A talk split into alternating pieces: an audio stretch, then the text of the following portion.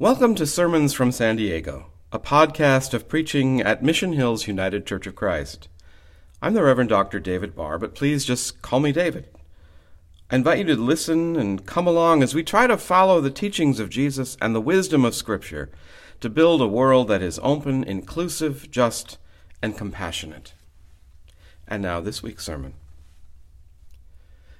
Michael King was born in the second floor master bedroom of a lovely house on a beautiful street lined with elm and sycamore trees. An oasis in Atlanta where many black middle, middle class families lived. The house was perched on a small hill set back almost 40 feet from the street, with a covered porch wrapped around two sides and big windows through which sunlight beamed in the afternoon. It was the house his parents shared with the senior pastor of Ebenezer Baptist Church in Atlanta. The associate pastor upstairs, the senior pastor downstairs, who is also the father in law, which is an arrangement I would not find appealing. Now, Michael's childhood was absolutely idyllic in comparison to his father, who was born the son of a sharecropper in a tiny shack, literally dirt poor. His father's early life was brutal, and their survival a miracle. Through all this, as a teenager, Michael's father saw his potential in becoming a preacher, even though he could barely read or write or even speak clearly. He walked to Atlanta without shoes, and that's where he ultimately met his future wife, Alberta, who be- made him into the force he became. Her father, A.D. Williams, was a prominent pastor, and her husband now his associate. But MLK didn't serve long as an associate. His father in law died, and suddenly he was the senior pastor of a large church with a good reputation that paid pretty well, and he could provide a good life for his growing family. and yet, some despite some relative privilege, Little Mike, as he was called, couldn't be shielded from indignity. And he learned an early lesson at age six when suddenly the little white boy he played with every evening told him that his parents wouldn't let them play together anymore. Now, Mike's name was changed to Martin after his father had a powerful experience in front of the doors to the Wittenberg Church, where Martin Luther had nailed his 95 Theses.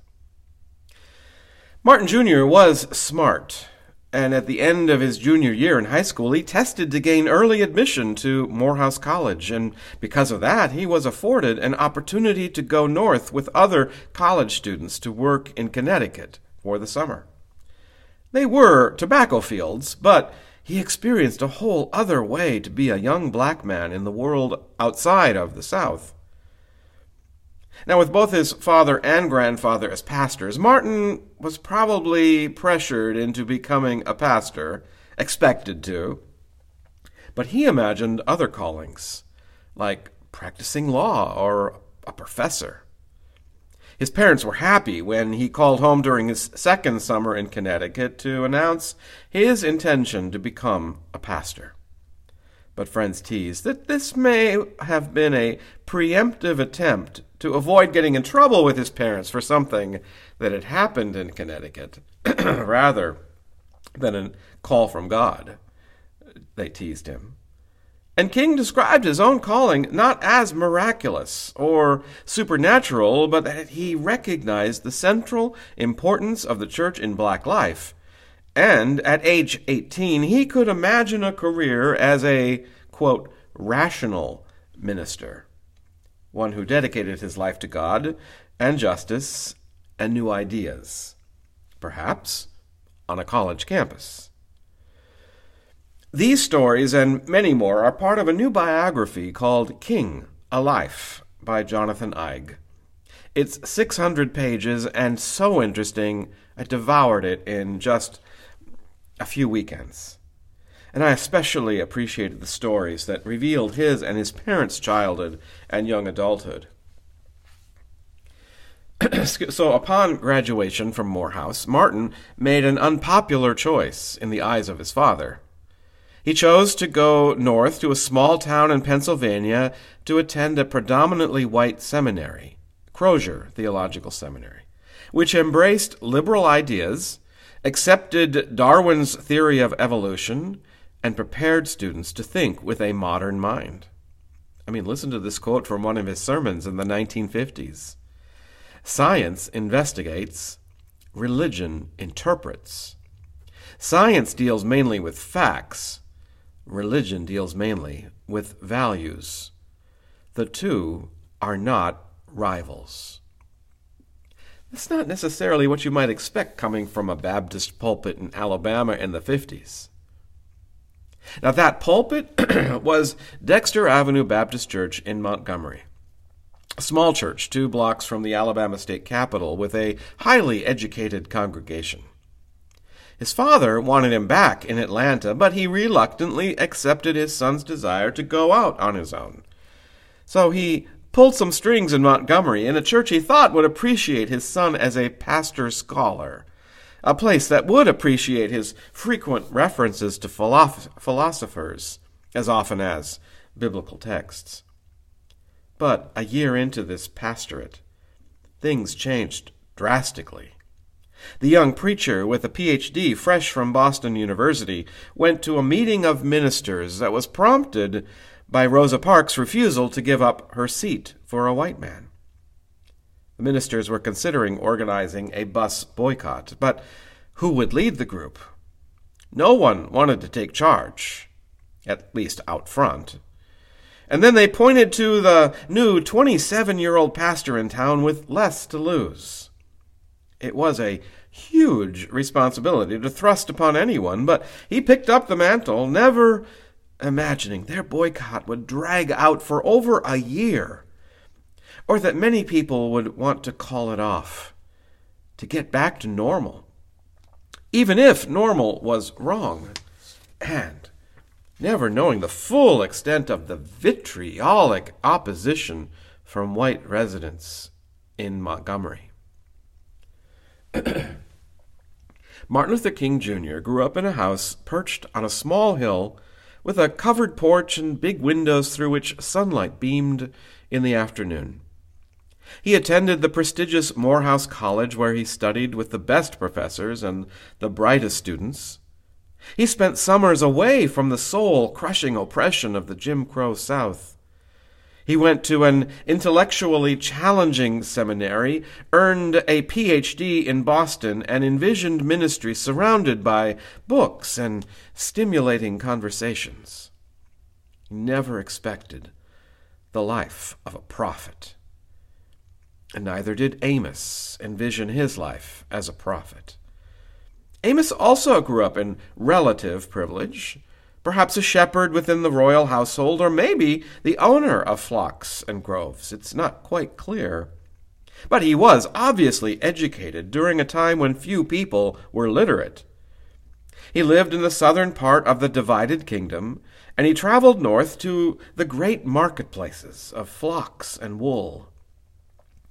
While he was there, Amos observed the moral excesses of the people and the influence on paganism of paganism on their shared religious practices. Reluctantly, he felt compelled to warn the people of impending disaster. He was only a prophet for a few months before being kicked out, but surprisingly, his writings survived. So it was this prophecy of Amos and other biblical prophets that impacted Martin Luther King Jr.'s view of the role of religion in society. Amos claimed God hates religious rituals that work disconnected from doing good, seeking life. Amos wrote, Hate evil, love good, and establish justice at the city gate. Take away the noise of your songs, but instead let justice roll down like waters, and righteousness like an ever flowing stream. They're words that Dr. King quoted often. The phone rang a lot at the King family residence, the church parsonage, between organizers calling about a meeting or opponents calling to harass. Without caller ID or answering machines, you picked up the phone. And so it was one night around midnight, after a long night of meetings, a very tired Dr. King answered the phone. It was another racist, spewing hatred, but this one was different. It was a threat to bomb his home and kill his family if he didn't leave Montgomery. He said, I sat at the kitchen table with my cup of coffee and was ready to quit. But how could I step aside without appearing to be a coward? And so, with all courage gone, he decided to pray. now, Pastor King was a man of faith, but he was more likely to wrestle intellectually with questions of faith rather than turn to prayer. And this is not to disparage him or suggest he wasn't a prayerful man, but it simply at the time wouldn't have been his first impulse and shows how desperate he felt. I'm afraid, he said to God. I have no more strength and courage. I'm at the end of my powers. I have nothing left. Have you ever gotten to that point too? He said, I've come to the point where I can't face it alone. What do we do with that? We may believe in God, we may pray in church and take our faith seriously. But while some people feel very comfortable turning to God in prayer and can speak about it confidently, for many people, like Dr. King, it would take a lot to conclude all I can do is pray. For this man of rational faith, it was a real turning point that he felt so discouraged that he would turn to prayer. And I think it's something that some of us, at least, can relate to and for us to be encouraged by. Because that's the moment. That's the moment. He heard an answer to his desperate plea. The voice of God, an inner voice, saying, Stand up for justice. Stand up for truth, and I will be at your side forever. He said, Almost at once my fears began to go, my uncertainty disappeared, and I was ready to face anything. Now, not that he didn't have fears ever again. And not that he wasn't repeatedly uncertain over the course of the years to come, and not that he was always ready and willing to face anything. But he had been reassured.